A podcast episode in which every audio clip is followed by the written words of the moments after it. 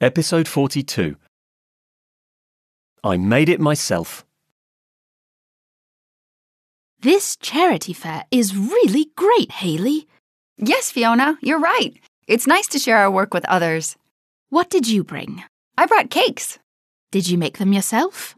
Yes, I made them myself. Great. I'm not a good baker myself. Really? Can you make anything else? Not really. Look at that. Luca painted this. Did he paint it himself? I think so, yes. I know Emma brought necklaces. That's nice. Yes, but she did not make them herself. That's cheating. What about Ben and Keone? What about them? Did they do something themselves? I don't think they wanted to bring anything. Too bad. I don't know. I prefer nothing to ugly things. Ready to speak? Play with a friend.